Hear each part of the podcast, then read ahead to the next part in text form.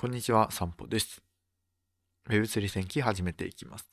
この番組は Web3 を泥臭くもがき苦しみ体験した経験をもとにノーカット編集でお伝えしていく番組になります。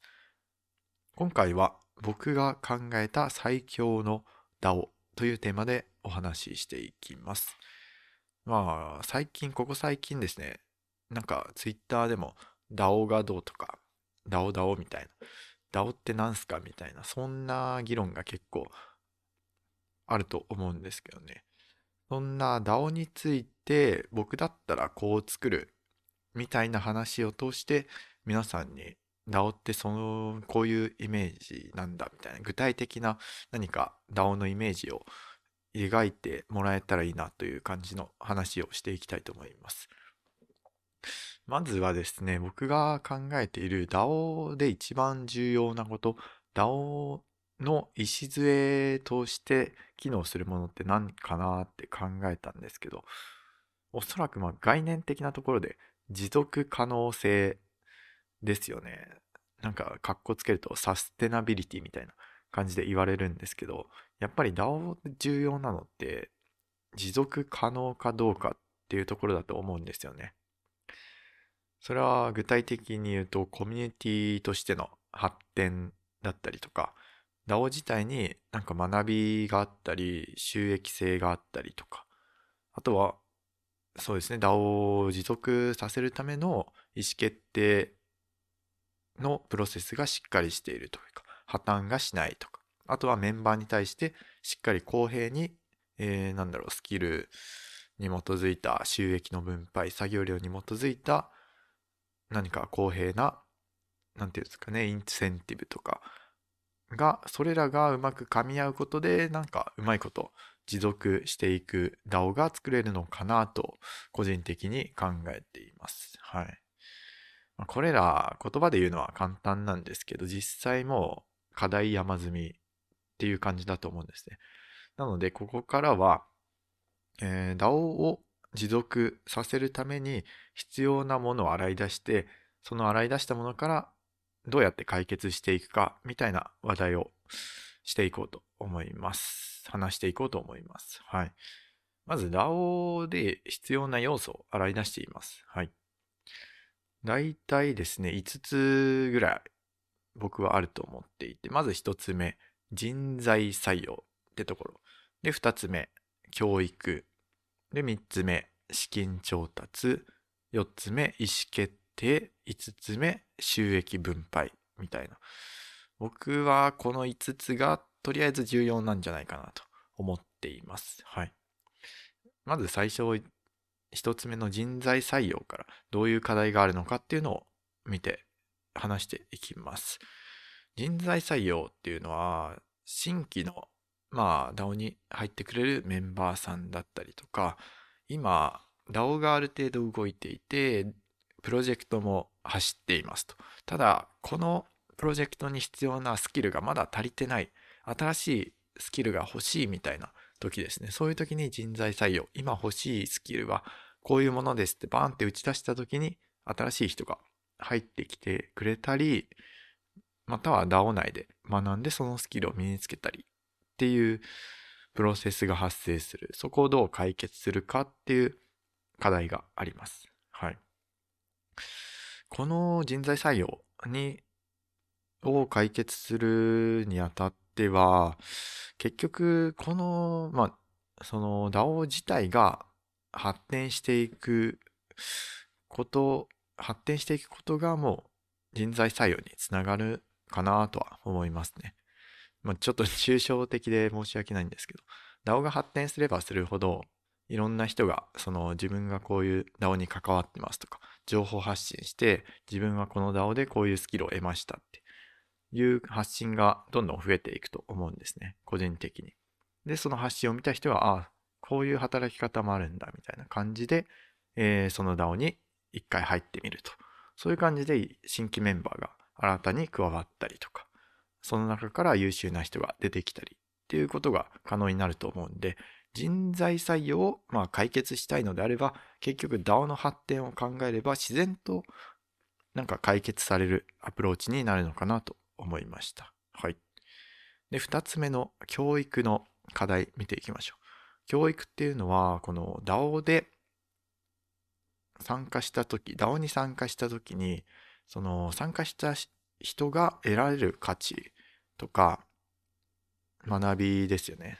あとは DAO の文化っていうのを伝えていかないと持続はしていかないですよね。なんか DAO の思想部分、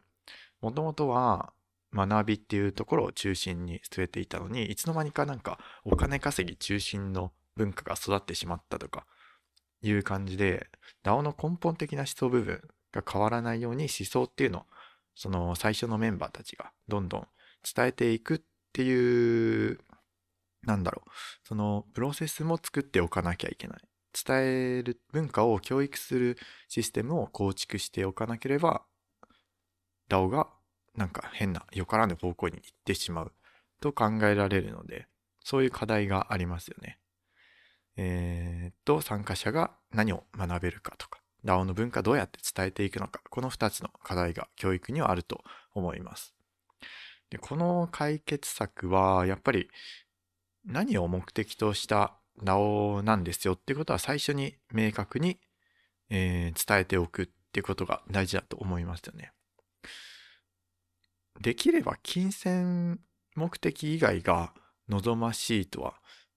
なんかいろんな人の意見聞いてると、そういう意見が多いですね。金銭目的で DAO に参加すると、意外と、なんだろう、稼げないっていうことが分かって抜けてったりとか、もしくは稼げたとしても、まあ、その稼げた時点でその人が、その DAO から抜けてしまう。なんか目的達成したから抜けようみたいな。そういう感じで、なんだろう、ドライな関係になりやすいっていうのが、まあ、デメリットとしてありますよね。結構 DAO って、えー、システム的にはドライなんですけど、運営的には結構ウェットというか、人間が、なんだろう、自分が楽しいから関わってるとか、えー、面白いことがあるから関わってるみたいな、結構感情でドリブン動いているっていうことが今のところは多いのかなと感覚的に思っているんですけどね。はい。そんな感じです。えー、まあ、教育でこの課題を解決していくとしたらですね、まあ僕の場合は、ゲーマー特化した DAO っていうのを作っても、なんかゲームめちゃくちゃ遊んで稼いで、ブロックチェーンゲームで稼いで、その収益をなんか分け合ってみんなでまた新しいブロックチェーンゲーム開拓していこうぜみたいな。そして、えー、ゲームのノウハウを貯めて、そのノウハウでまあ、人を呼び込んで仲間を増やしていく、そういう文化 作っていきたいなとか考えてますけどね。はい。それは一解決策として提示しておきます。で、次3つ目ですね。DAO の課題、資金調達っていう課題が挙げられます。えー、これは DAO の運転資金が最初どうやって用意するかっていうところですね。あの、DAO の運転資金、みんなでメンバーが共有して使えるお財布みたいな。それに資金があれば、いろいろとプロジェクト提案できますよね。なんかイベント計画しましたとか。あとは NFT 作るためにこういう作業が必要ですとか、イラストレーターさんにお願いしますみたいな。いろいろお金の使い方が決められるんですけど、最初のまあ資金調達っていうのが結構課題になるかなと思います。あと運用、資金の運用も大事ですよね。で、この資金調達の解決策としては、前回の放送でも、えー、僕が提案したんですが、ブロックチェーンゲームで稼ぐっていう部門があっても面白いのかなと思ってます。まあ、詳しくは前回の放送を見ていただく、聞いていただくと嬉しいんですが、はい。ざっくり言うと、ブロックチェーンゲームで、えー、違うわ。DAO から、まあ、ある程度一定の資金をもらって、借りて、えー、ブロックチェーンゲームに投資して、その投資金額から、えー、一部、一部を、まあ、定期的に返してもらって、DAO のお財布に還元されていく、みたいなシステムですね。それで資金調達していこうと。あとは単純に DeFi で運用するっていうことも考えられますよね。僕はあんま DeFi 触ったことなくて、なんか動画見て適当にポチポチって押してたぐらいなんですけど、まあ、DAO で運用するっていうのも考えられますよね。で、今、僕が参加している学さんのメルマガの DAO では、NFT 制作で最初の初動をつけようぜと、資金集めてみないかっていう提案が出ていて、あ、この NFT 制作もかなり大事だなと思いました。僕自身いろんなゲームブロックチェーンゲームプレイしていて、その、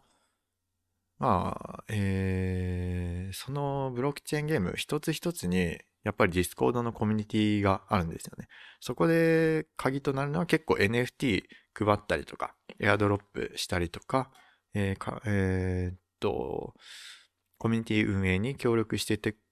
協力してくれた人には NFT ドロップがあるみたいな。そういう感じで NFT の使い方が結構いろんな方面で使えるなっていうことで、ユーティリティが高いっていうんですかね。エアドロップで使えたり、チームへの感謝にも使えたりとか、あとは参加チケットにも使えたりっていうところで、やっぱり NFT 作れるスキルがあるっていうのは、今後 DAO を運営していくにあたって結構重要になるなっていう考えも最近生まれてきました。はい。まあ資金調達に関してはこのあたりですかね。で、4つ目の意思決定の課題ですね。やっぱり DAO ってもう何もかもバラバラな人が集まって、えー、年齢も性別もですね、地域、住んでる地域も違うと、もうすべてバラバラな人が集まってできたチームっていうものが DAO なので、その人たちみんなで意思を決定する一つのプロジェクトでどういう方向に持っていくかっていう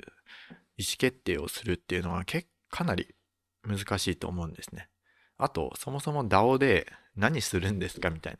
どういうプロジェクトやりますかっていう、そういう提案も必要ですよね、最初は。ここの解決案としては、よくあるのが、えー、トークン投票。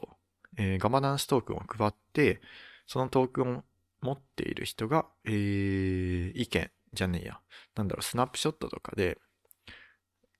プロジェクトの詳細、このプロジェクトはこういう方向で進めます。賛成の人はこっちに投票、反対の人はこっちに投票みたいな感じで、投票を行って意思決定を行うことが、まあ大体一般的なのかなと思います。まあ、僕がやるんだったらみんなで意見出しまくって、その意見すべてに、すべてをトーナメント形式で戦わせて、どんどん投票を行って、最後に残った投票で、を、まずは進めていくみたいな。そんなやり方も面白そうだなと思いました。で、最後が5番目の課題が収益の分配方法ですよね。えー、どんだけ DAO に収益が入ってきても正しく分配されない。なんか、せっかくやったのに自分の作業量に報われないとかあったら悲しいですからね。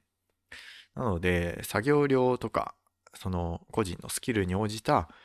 収益の分配方法っていうのも考える必要が出てくるわけですね。これがめちゃくちゃ難しいと思います。なんか前、どこかで聞いたんですけど、なんだったかな、Spotify のオフトピックっていう番組で聞いたんですけど、海外の DAO もやっぱりこの収益の分配性、分配が結構今はしっかりしていないというか、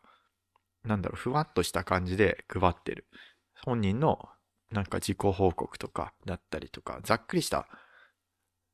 概算でその報酬を配っているっていうお話があったので、やっぱり難しいんでしょうね。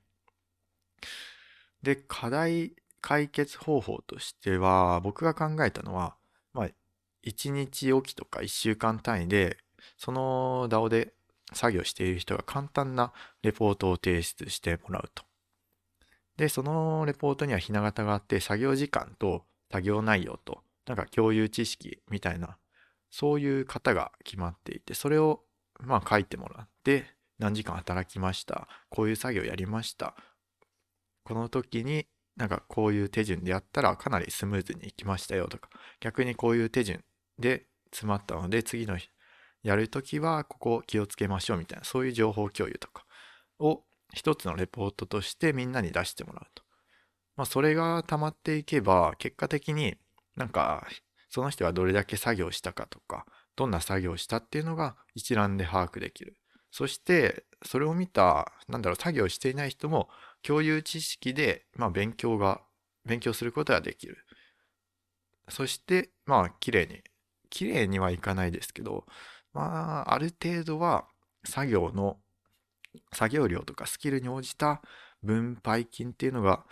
決めれるんじゃないかなと思います。まあ、うまくはいかないとは思うんですけどね。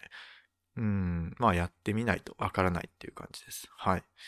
まあ、これら5つですね、人材採用とか、教育、資金調達、意思決定、収益分配、この辺クリアしていけば、もう最強の DAO できるんじゃないかと、僕は妄想していました。ただ、まだまだ、虎のたぬきの川残業ってやつですね。はい。なので皆さんもぜひね、妄想するだけならただなので、自分だけの最強の打を、えー、妄想してみてはいかがでしょうか。ではまた。